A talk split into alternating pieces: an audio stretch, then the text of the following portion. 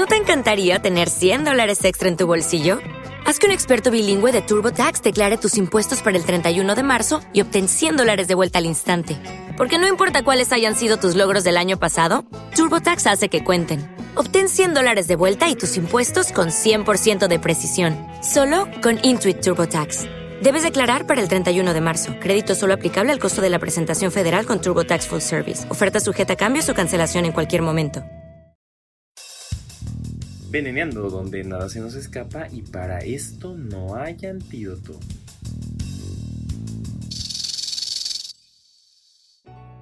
Queridos amigos, muy buenos días, tardes, noches o lo que sea donde se encuentren. Estamos aquí en una emisión más de Veneneando por fin. Estoy haciendo una entrevista que me moría, me moría de verdad de ganas de hacer y se estuvo posponiendo una y otra. Si no era por un huracán, era por una cuestión de tiempo. Pero de verdad estoy muy, muy honrado de tener un invitado que de verdad me moría, me moría de ganas, no me canso de decirlo. Y aquí desde Hyundai Los Cabos, una vez más, gracias a Hyundai por la oportunidad y el espacio, estoy recibiendo a Ah, realmente describir la trayectoria de mi invitado del día de hoy es cosa seria, pero bueno, quiero destacar que es paisano de Hidalgo, formado en música por allá, creador del himno del estado de Baja California Sur y además de que viene presentándonos un sencillo que fue eh, pues top en la voz de Edith Márquez y que hoy nos va a cantar aquí también. Pero bueno, vamos a dejar que nuestro invitado hoy sea quien se adueñe de nuestros micrófonos porque eh, la verdad es que esto da para muchísimo tema. Dani, Daniel Lizanca, de Lizanca, te doy la bienvenida aquí a Veneneando. Muchas gracias por haber venido. Hombre, hermano, muchísimas gracias por invitarme. Yo estoy muy contento también de estar aquí. Dani, ¿cómo te va con esto de la pandemia en la cuestión carrera? ¿Cómo, cómo te está yendo? Pues mira, la verdad es que hay pros y contras. Ha sido una situación bastante este, delicada que a final de cuentas nos, nos, agarró a todos en curva, ¿no? Nadie, nadie estaba esperando que pasara algo así. Pero sería mentira si te dijera que todo ha sido malo. Han habido cosas muy buenas también positivas. El, el replantear estrategias, el, el, replantear este, metas, el, el retomar ese montón de cosas que uno siempre va postergando y dejando ahí en el armario, en el, en el cajón ¿no? de los pendientes. Y pues ahora es cuando. Entonces yo creo que esta, esta pandemia, si bien ha detenido muchos factores en, en, la escena musical. También ha sido una gran oportunidad para construirnos como, como personas, que es lo más importante, y para planificar bien hacia dónde van nuestros siguientes pasos. Entonces yo claro. honestamente estoy, estoy eh, contento con, con el, los procesos que estoy viviendo actualmente.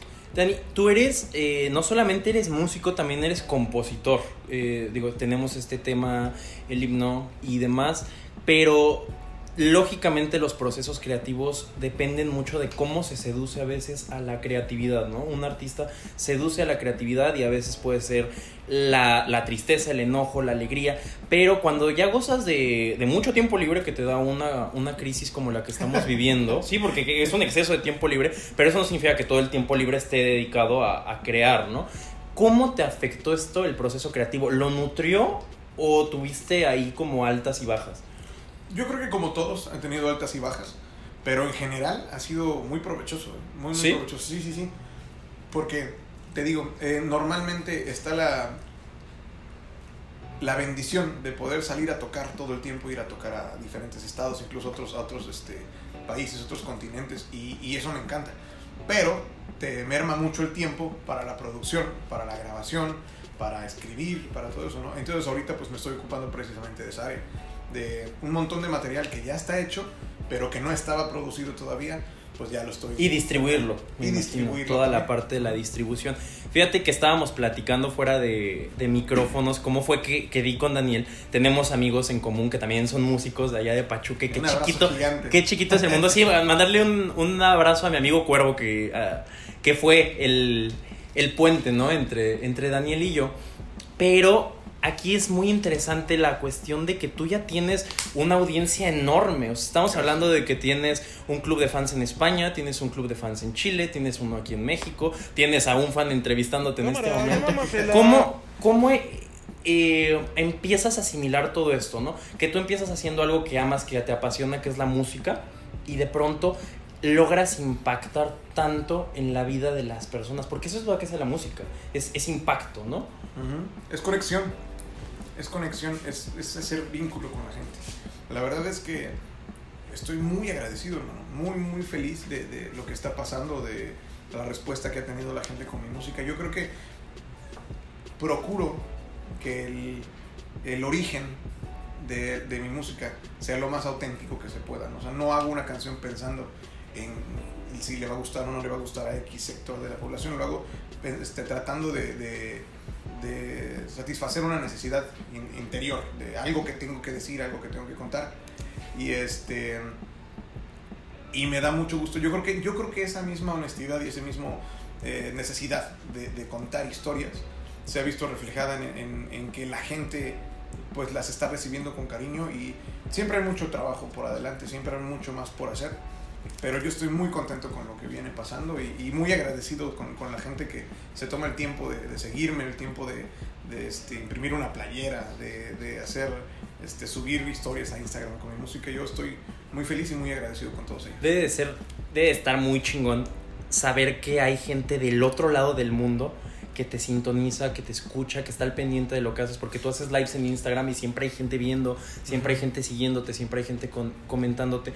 Y es eso, ¿no? Eh, tener una conexión con gente que a lo mejor eh, jamás en la vida vas a ver, eh, pero sabes que están ahí, ¿no? Sí, es verdad. Y quiero hablar un poco de Aunque sea en otra vida, que es justamente el, el tema central de, de, cómo surgió esta entrevista. Es este tema que de voz de Edith Márquez, que, que no es por ser barbero, pero la neta me gusta más la versión que traes tú. Ah, gracias. pero, pero, ¿cómo nace esta canción? O sea, es una canción profunda, es una canción muy padre. Y es la canción que estás promocionando justamente ahorita. Y, y es a lo que me gustaría darle énfasis. ¿Cómo nació? ¿Cómo, ¿Cómo la escribiste? ¿Cuánto tiempo te llevó a escribirla? El proceso creativo fue realmente muy orgánico, fue algo rápido. Pero además de que fue en coautoría con un gran coautor, un gran compositor que se llama Poncho Rocha, entonces este, el trabajo fluyó muy natural y muy, muy, muy orgánico. Pero este, es un tema muy, muy delicado, que además es muy, eh, muy humano, muy, muy humano. Yo creo que es muy fácil identificarse con la idea de, de recibir promesas huecas, ¿no? De, de que alguien claro. te, te, te, baje la luna y las estrellas y a la mera hora resulta que, que eran puros cuentos, ¿no? Entonces, la idea de esta canción es precisamente eh, destacar o, o, aplaudir a la gente que, que supo transformar todos esos procesos de decepción, de dolor, en, en amor por uno mismo, ¿no? El, el enterarse de que si bien, como dice la canción, en algún momento alguien te logró engañar, no te corta las alas, ¿no? Tú Exacto. totalmente capaz de seguir tu vida y de, y de, encontrar el amor en ti mismo.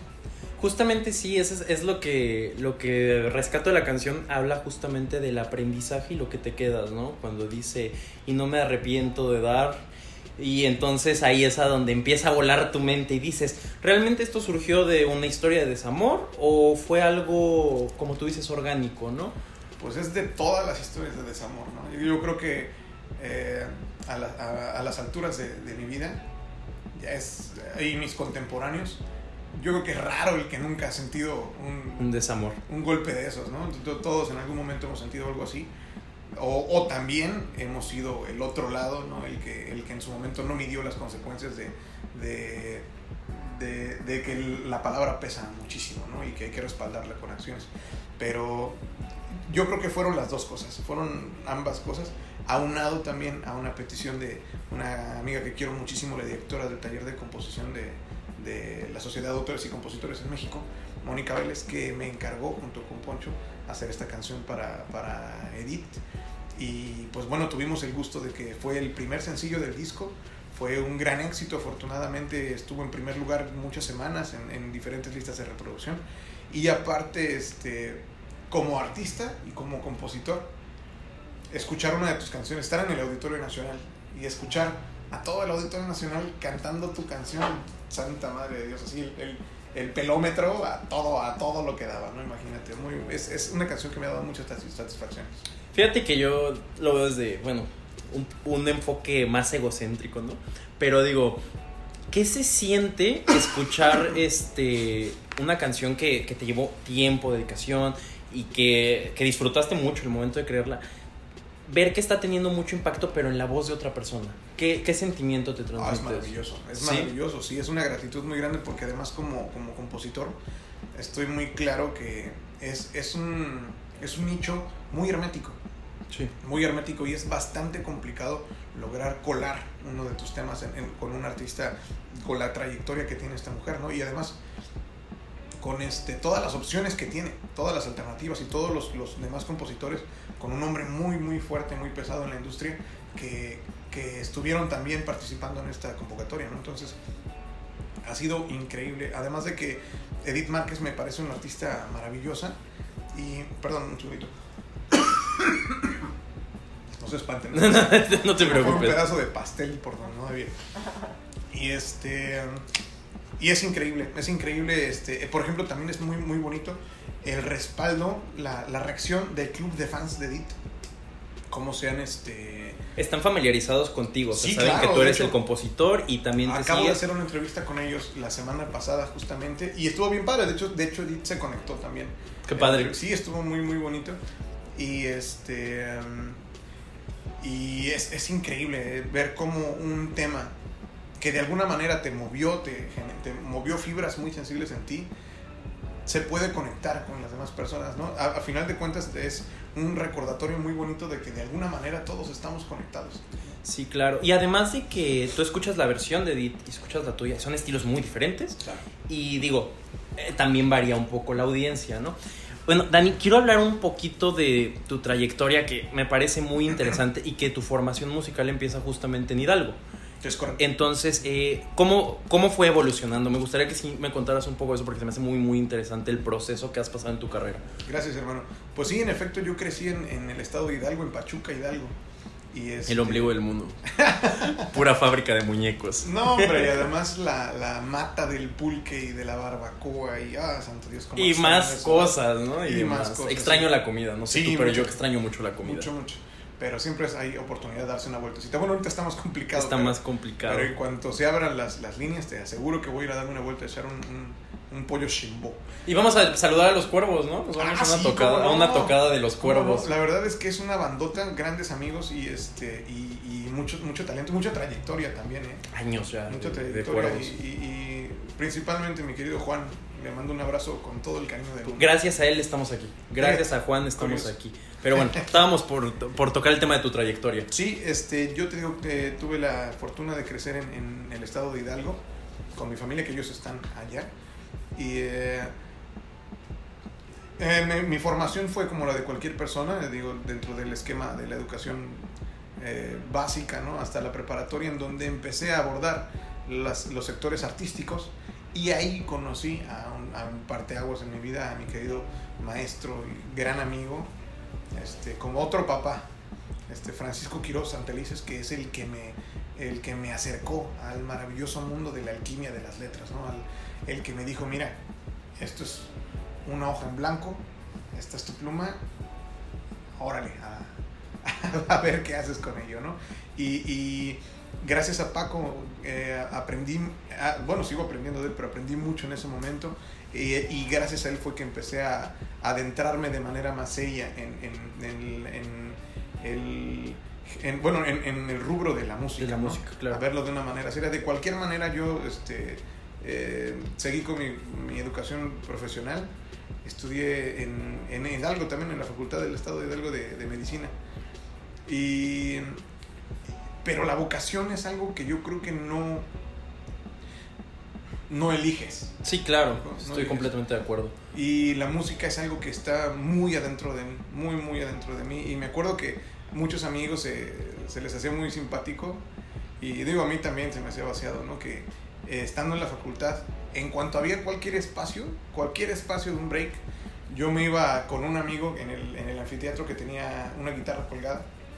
Y sacaba la guitarra y a cantar. Y a cantar. Y a cantar. Un día me acuerdo que estaba haciendo un examen, un, un acordeón para un examen de histología. Y era un examen muy pesado, mu- muchísima información, ¿no? Y de repente me llegó una canción a la cabeza y le di la vuelta al acordeón y me puse a escribir. Y, este, y me quedó una canción que me encantó. Y aparte sí pasé el examen, entonces estuvo muy padre. O sea, pero son ese tipo de cosas las que te hacen justamente darte cuenta de que esto es lo tuyo. Y en algún momento de tu vida hubo alguien que te que tratara así, o sea, de tajo, de decirte, ¿sabes qué, güey? De esto no vas a vivir. Eh, de, eh, porque pasa, ¿no? Que muchas Sí, veces claro. cuando tú eh, vas eh, decidido por la vida y dices, chingue madre, yo quiero ser músico y la música es algo que me apasiona, ¿no? Y los inicios del músico en México son pesados. Eh, es lo que, lo, que, lo que he llegado a platicar con músicos y, ahora te lo pregunto a ti. Digo, a veces eh, decidir de lleno de, dedicarte a la música, pues es un camino, pues sí, medio complicado por el hecho de que, pues hay gente que te dice, oye, ¿sabes qué? Pues estudia algo más serio, ¿no? Entre comillas. O, no sé, dedícate a otra cosa pero uno más seguro más seguro. Y no y además de que dedicarte profesionalmente a la música es muy muy eh, requiere de mucha disciplina. Entrar a una facultad a un conservatorio eh, no es barato un instrumento tampoco es barato y demás cosas. Entonces eso es también como cuáles fueron los obstáculos en tu formación realmente tuviste obstáculos o siempre tuviste un respaldo sólido afortunadamente siempre he tenido el apoyo de mi familia. Y, y, esto es algo que de verdad es invaluable ¿eh? invaluable. Y yo le quiero decir a la gente que nos escucha, a, tu audiencia, que es muy importante saber apoyar los sueños de la gente. Claro. Y más si estás hablando de alguien que es tan importante para tu vida como es tu hijo. Porque el apoyo de los padres es decisivo y fundamental en el desarrollo de todo ser humano. ¿no? Entonces, la verdad es que yo tengo la bendición de tener unos papás así de cuento de hadas, ¿no? maravillosos, extraordinarios seres humanos que, que, quiero con todo mi corazón y que desde chiquito, es que yo empecé a cantar a los seis años. Increíble. Ajá, y, y, y obviamente no pensando en dedicarme a esto, simplemente es algo que está muy adentro de ti. Y ellos desde niño pues te ven, ¿no? saben cuáles son las, las, eh, las directrices que tú sigues de manera natural. Entonces, este, me acuerdo que cuando le dije a, a mi papá, fue el primero que le platiqué, digo, papá, ¿sabes qué? Voy a entrar a, la, a estudiar medicina, yo quiero ser doctor. Y mi papá se extrañó un montón. Dijo, ¿y por qué, doctor? No sé, tú, tú eres músico, toda la vida has sido, o sea, como que tú estás hecho para esto de la música. ¿Por qué vas a estudiar medicina? Y bueno, tenía mis razones en ese momento. Imagínate eso dentro de Y este. Y bueno, ocurrió, ocurrió de esa manera. Y, pero siempre fue para mis papás muy claro que la, que la música iba a ser mi camino, ¿no? Y, y tenían toda la razón del mundo. La verdad es que la vocación este, prevalece y, sigue muy vigente. Yo sigo muy enamorado de lo que hago. Y sí, es una carrera que requiere de mucha disciplina, de mucha constancia y de, mucho, de mucha tenacidad. Pero la verdad no, creo que sea tan diferente de todas las demás. Yo creo que cualquier, cualquier oficio en el que hagas requieres pasión, requieres, este, requieres de, mucho esfuerzo y de, y de constancia, ¿no? Y te lo juro que lo transmites, ¿eh? O sea, tú, tú ves tus redes sociales, ves eh, tu Instagram, ves las historias, ves videos de tus conciertos y realmente lo transmites. Y esa es la parte que a mí me, me interesa justamente cuando hay gente que dice, está dudosa de seguir lo que le apasiona por irse por la parte más práctica, por así decirlo. Eh, y aquí podemos poner en, en, contraste eso, ¿no? Realmente la medicina sabemos que profesionalmente es algo que pues no es una gran apuesta porque sabes que te va a ir bien. Un médico, si se disciplina bien, sabes que la medicina te va a dejar para toda la vida. La música pues te cuesta un poquito más de trabajo porque además es un entorno que está bastante competido. Pero también tuviste la oportunidad de probarte en Europa y te fue muy bien en Europa. Entonces también, ¿cómo fue ese proceso? De irte al otro lado del mundo, donde la exigencia es alta, porque pues estamos hablando de, de, la Unión Europea, de España específicamente. ¿Cómo fue ese proceso? Sí, es, es, un mundo diferente, hermano. Un mundo diferente. Por supuesto que yo soy muy fan de, de mi país y lo promuevo con todo el orgullo del mundo, pero simplemente son lugares muy distintos. La primera, el primer acercamiento que tuve fue cuando la, la asociación, no, perdón, el, ¿cómo se llama? La Sociedad de Autores y Compositores de México, la SACEM, me hizo el honor de, postularme para ser representante de México en el International Songwriting Camp en París. Y, este, y afortunadamente tengo la, tengo la, la, bendición de que puedo hablar en, inglés también. Entonces me postularon, fui a, a París representando a México, no como el primer mexicano, sino el primer latino en la historia del International Songwriting Camp. Entonces fue una cosa increíble, hermano. Impresionante llegar. Tuve el gusto de componer con gente de, de África, de Taiwán, de Hong Kong. De, hay una canción mía sonando en Hong Kong.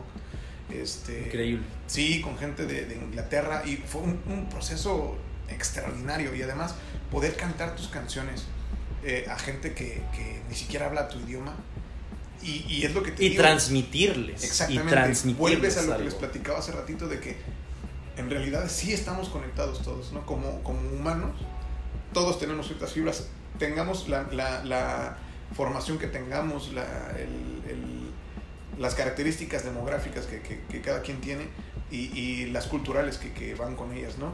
Todos estamos conectados de alguna manera y ese fue mi primer encuentro con, con Europa y fue hermoso, fue hermoso, la, la, gente recibió muy bien mi música y me di cuenta de algo muy bonito, que en, en el extranjero la gente ve, muy, ve con mucho cariño a México, ¿eh? En, en, Europa, la, bueno, al, al, menos esa es la experiencia que me tocó a mí. Eh, siempre fue con mucho cariño. Mira, y el mexicano, y el mexicano, y siempre la alegría y el cariño, muy, muy padre. ¿Nunca sufriste discriminación? No, no, al contrario, al contrario. Qué chingón, sí, qué la chingón, gente la verdad. Muy, muy lindos. De hecho, yo había oído muchos, este, sabes que hay muchos, este, este, rumores con respecto a, lo, a, a, la personalidad de los franceses, ¿no? Uh -huh. y, y conmigo fue todo lo contrario. Es más, yo creo que las personas más lindas que se fueron, bueno, que se portaron más lindas conmigo durante el campamento fueron precisamente franceses. Franceses. Y ingleses. Muy, muy, muy bonita experiencia. Y después, al, al, año siguiente, tuve la fortuna de ser seleccionado como finalista del Premio Internacional de Composición Abril para Vivir en España. Es un concurso este, con una relevancia muy, muy, muy... Este, Fuerte. Muy, sí. Y, y, y fui el primer mexicano seleccionado como finalista para este concurso internacional. Entonces, ya ir para allá para mí ya era un triunfo, ¿no? Digo, obviamente vas con vistas a, a, dar lo mejor de ti y si se puede ganar, qué mejor. Pero el simple hecho de ser seleccionado como finalista, para mí... Sí, ya claro, ya era un lujo, obviamente. Un triunfo.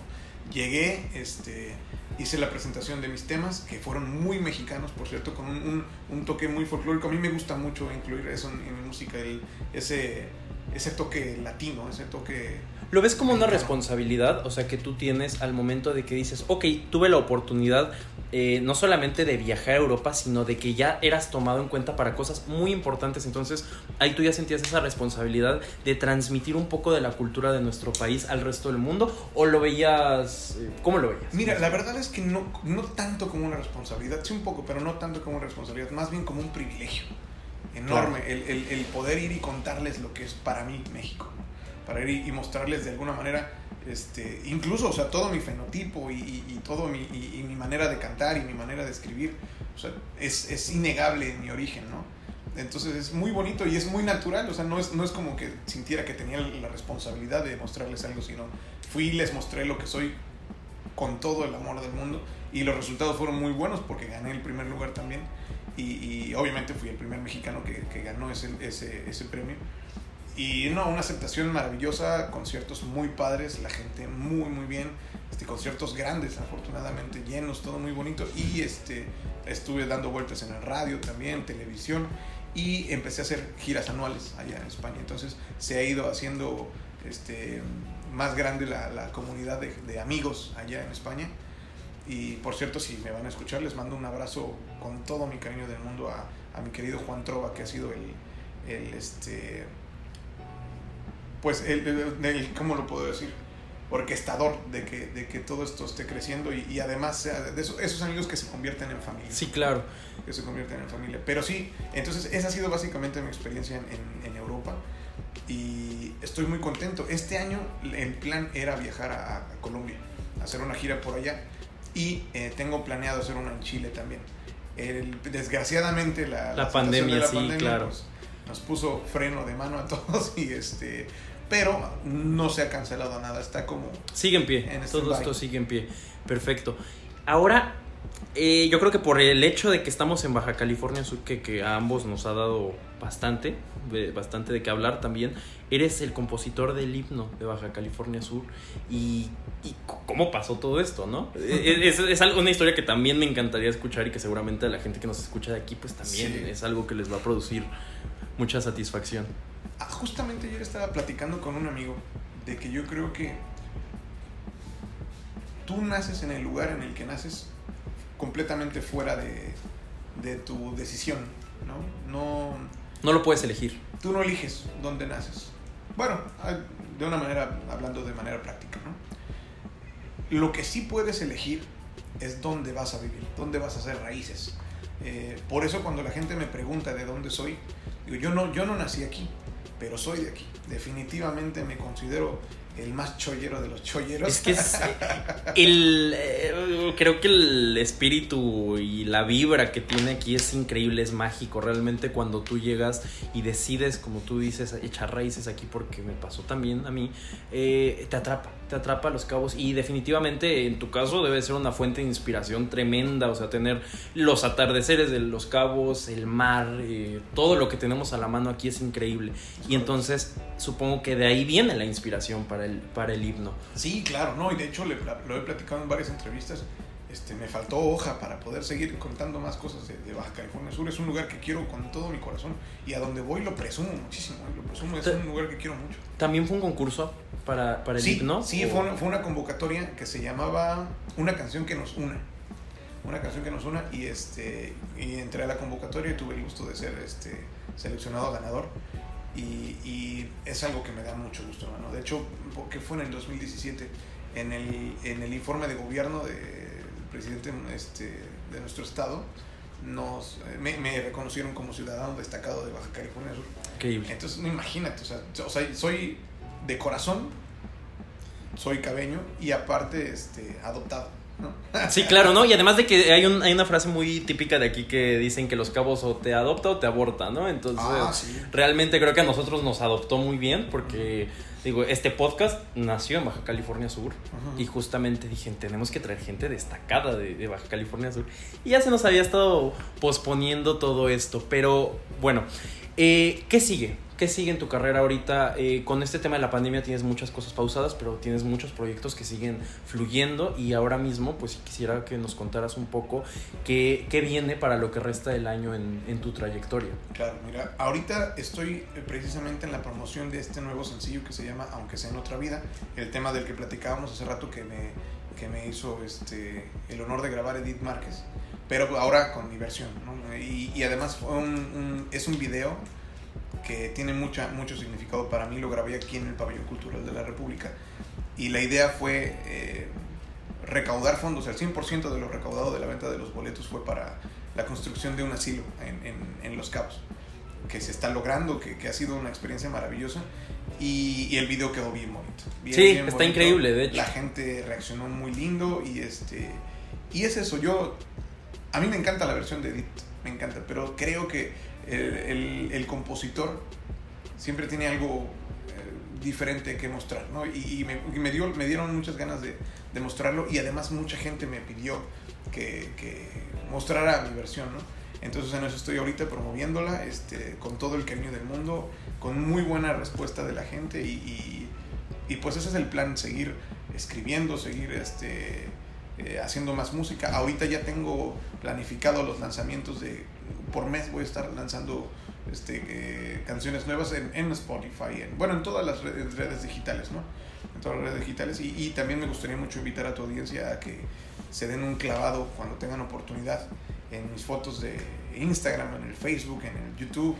Eh, tengo unos videos muy bonitos, todos hechos con mucho corazón, en Spotify. Este, todo este trabajo está hecho con mucho amor para todos ustedes. Entonces los invito a que se den una vuelta.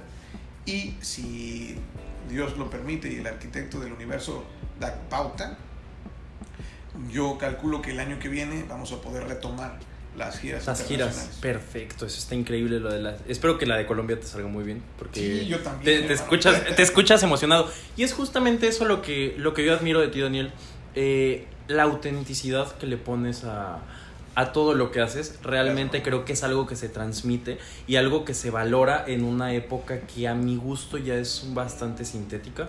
En esta era digital creo que estamos ante una época de poses donde realmente ya eh, la parte auténtica de la creación, de no solo de contenido, sino de música y cualquier muestra artística, ya está basada justamente en Mm, tratar de encajar, ¿sabes? Pero yo en tu trabajo lo encuentro bastante auténtico y eso es lo que, lo que, me, lo que me llama, lo que me gusta y quisiera que le dieras un consejo a la gente que sigue tratando de, de crear, de crear, pero que muchas veces tienen miedo de tomar esos riesgos de la creación, de poder explotar su creatividad, seducir a la inspiración, todo eso. Creo que tú eres eh, un perfecto embajador para que la gente siga sus sueños. Y eso es lo que quisiera transmitirle a las personas que escuchan mi podcast. Gracias, hermano. Ah, qué bonito lo que me acabas de decir, me, me emocionaste. Fíjate que yo lo que le podría decir a la gente es que no existe una carrera segura, no existe una decisión segura. Todas las decisiones que tomes van a tener un riesgo y van a funcionar en medida, en función al, al esfuerzo que tú pongas en lo que estás haciendo. Si tú decides que el mundo de la creatividad, del, del, arte o de la ciencia o del deporte, lo que tú quieras hacer en la vida, es, es tu camino, abrázalo. Tener un sueño es un privilegio. No todo el mundo tiene la fortuna de saber qué quiere hacer de su vida. Si tú sabes qué quieres hacer, si tú tienes un sueño, entrégate, da lo mejor que puedas y, y, y muérete en la raya, ¿me explico? Sí, claro. Disfruta del proceso. Vivimos en una sociedad en donde estamos obsesionados con el resultado. Estamos obsesionados con el, el, el, el trofeo, la meta, el, premio. Pero en realidad lo único que tenemos es el resultado, el proceso de todo, lo que tenemos que disfrutar y entregarle toda la pasión, entregarle todo el cariño, pero de manera congruente. Sí, claro. Si tú piensas que como artista un día va a llegar alguien para hacer lo que por ti lo que tú tienes que hacer, eso muy difícilmente va a pasar y es el cliché de que pasa tanto de la gente, no, como músico no te va, no, no la vas a armar. ¿Por qué? Porque hay mucha gente que piensa que, que ser músico implica así pues, vivírtela tranquilo y estar con la super guitarra. rockstar y acá y, y, todo lo contrario es, es, como cualquier profesión hay que trabajar todos los días hay que tener horarios hay que tener disciplina y, y, si tú quieres hacer lo que quieras hacer en tu vida lucha por ello si tienes un sueño defiéndelo pero con congruencia y con todo el corazón y justamente digo tocando ese tema y tú como, como músico de una extensa trayectoria ya, justamente me imagino que en algunos momentos ah, te han llegado ciertas ofertas de cualquier índole que hacen que buscan que te salgas un poco de tu estilo, ¿no? Uh -huh. Entonces, creo que esa es otra parte que me gustaría saber. Siempre te mantienes fiel a tus principios, ¿no? Pero ¿alguna vez has dudado? O sea, que te digan, ¿sabes qué? Esto es, eh, es una muy buena lana, pero, pero no es lo que yo hago realmente, ¿sabes? Claro. Mira, yo soy mucho de la idea, yo estudié para ser compositor. Me preparé para eso. Entonces, creo que la, la musa y la creatividad están en el aire y, y, hay, y, hay, que estar pendientes de cuándo atraparlos. Pero la musa te tiene que encontrar trabajando. ¿me explico? El, la composición, como cualquier otro oficio, es precisamente constancia. Es un oficio, hay que estar trabajándolo. ¿no? Entonces, tengo la, la, la, la, facultad de poder hacer música por encargo también, de poder hacer temas para, especialmente para algún artista o para alguna temática en particular, comerciales, no sé, lo, eh, he hecho varias cosas de, de, al respecto. Y creo, una vez me decía el maestro Armando Manzanero, que, que quiero mucho y respeto mucho, que una de las características más valiosas en todo ser humano es la capacidad de, de adaptación, el aprender a ser un camaleón. Claro. Los prejuicios son algo muy, muy eh, absorbente y que roba energía. Creo que tú puedes ser auténtico y adaptarte Creo que se pueden hacer ambas cosas. No tiene que ser una, una lucha contra o soy negro o soy blanco. La claro, es, es que... adaptarte, pero mantener siempre una línea de firmeza en tus principios. Claro, por claro. supuesto, porque además, mira, por ejemplo, eso, eso lo platican de repente en varios este, lugares donde estoy con otros compositores que están muy, muy aferrados al, al canto nuevo, ¿no? Y dicen, es que no, porque yo cómo voy a hacer una canción para, para banda, ¿no? O cómo voy a hacer una canción de pop o y, y, de repente del otro lado también, ¿no? Los se hacen banda. No, es que la banda es lo único y cómo voy a hacer una canción de heavy metal. ¿no? O sea, no estás casado con, con un solo género. Yo o sea, estoy eres... casado con el arte y con la música. Excelente. Amo la música y soy compositor. O sea, no soy, no soy este... Si te has dado cuenta, se pueden escuchar mi discografía, pueden escuchar mi, mi música, mejor dicho, y mis videos. Yo trato de, de a, a ampliar lo más que puedo el abanico de posibilidades, ¿no? Porque me gusta escribir son ismeño, me gusta escribir guapango, me gusta, me gusta escribir este norteño, me gusta escribir hacia lo que le llaman canto nuevo, pop, reggae. Me gusta la música. Y si un día eh, la musa me, me, trae una canción de, de, ¿qué te digo? ¿Reggaetón? De reggaetón, pues sí, porque yo, yo soy partidario de que el ritmo del reggaetón no tiene la culpa. ¿eh? Yo creo que lo que no me gusta de esa parte generalmente es el mensaje. Pero la música no tiene la A veces culpa, el ¿eh? mensaje es un poco vacío, ¿no crees? A Eh, veces Dani, gusta. vamos a hacer rápido una pausa porque vamos a, nos vas a cantar, aunque sea en otra vida, aquí Perfecto. para Veneneando. Entonces vamos a hacer esa pausa musical y regresamos para lo que es el cierre del bloque y pues vamos a darle. Venga, mi hermano.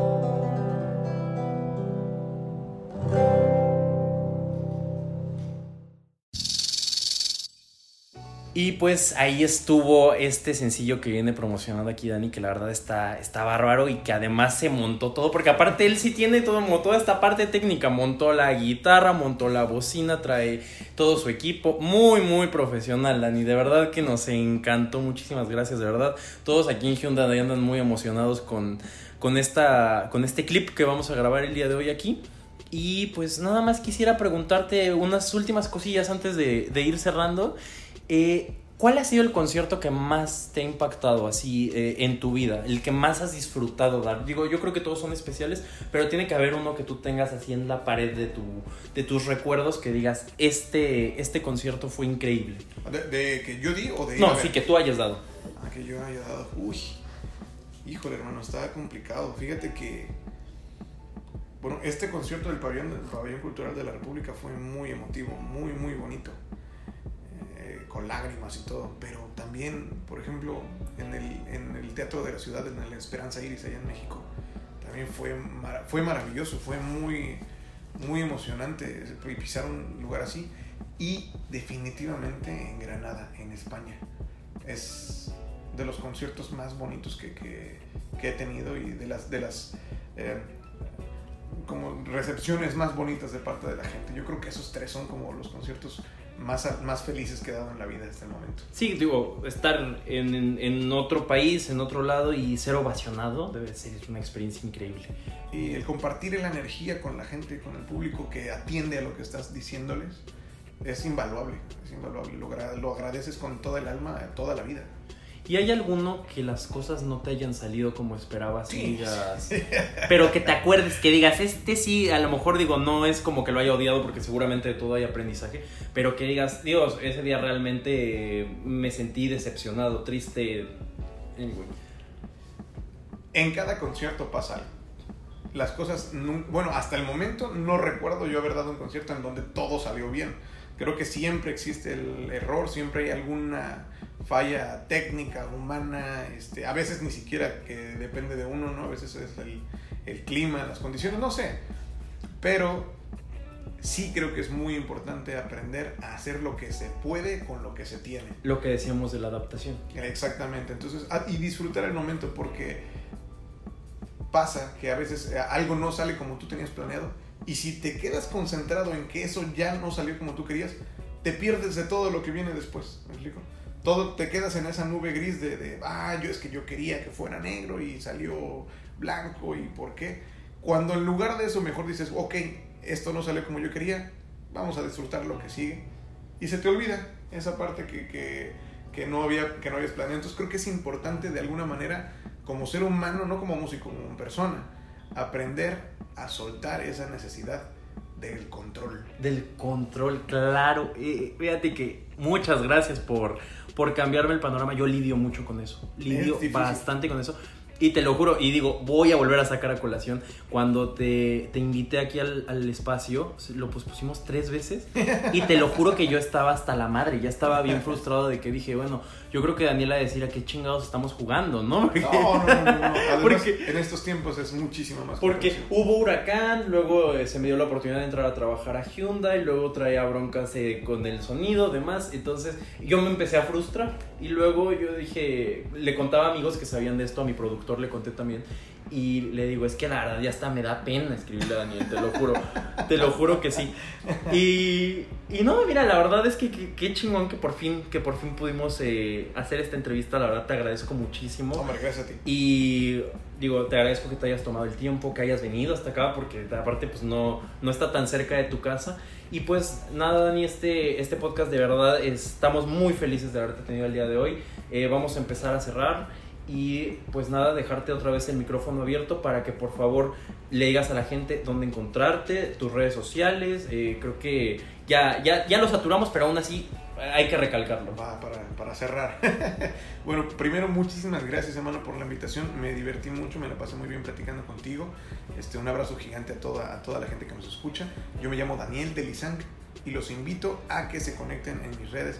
Me pueden encontrar en Facebook como Daniel Delizanca, Instagram como Daniel Delizanca Cantautor, YouTube como Daniel Delizanca, Spotify Daniel Delizanca. En todos los lugares donde encuentren Daniel Delizanca van a encontrar material hecho con todo el amor del mundo y con mucho corazón para ustedes. Entonces, dense una vueltecita y escuchen mi nuevo sencillo, aunque sea en otra vida, una canción para toda la gente que ha aprendido a transformar el dolor de una decepción amorosa en amor por sí mismos. Presente. Presente. E- Eso y mucha terapia, ¿eh? Pero te juro que sí me he aventado tu rola tomando. Te- eh, eh, me has acompañado en pedas. O sea, así, así Sí, te lo digo. sí, Espero que algún día, algún día la podamos armar y sea acá con la guitarra. Ah, Y preferentemente en Pachuca. Porque de verdad, nuevamente aprovechar, aprovechar el, el espacio para agradecerle a mi amigo Juan Corrales. Sin él, de verdad, no hubiera sido posible el contacto. Él fue el que me dijo, neta, chécate a Daniel, está muy cabrón. Y mira, enos aquí. Enos aquí y Daniel, de verdad, muchas gracias. Y pues, esta es tu casa. Aquí Muchas gracias, esta es tu hermano. casa. Y pues a seguir disfrutando de la vida, mi hermano. Ánimo. Muchísimas gracias.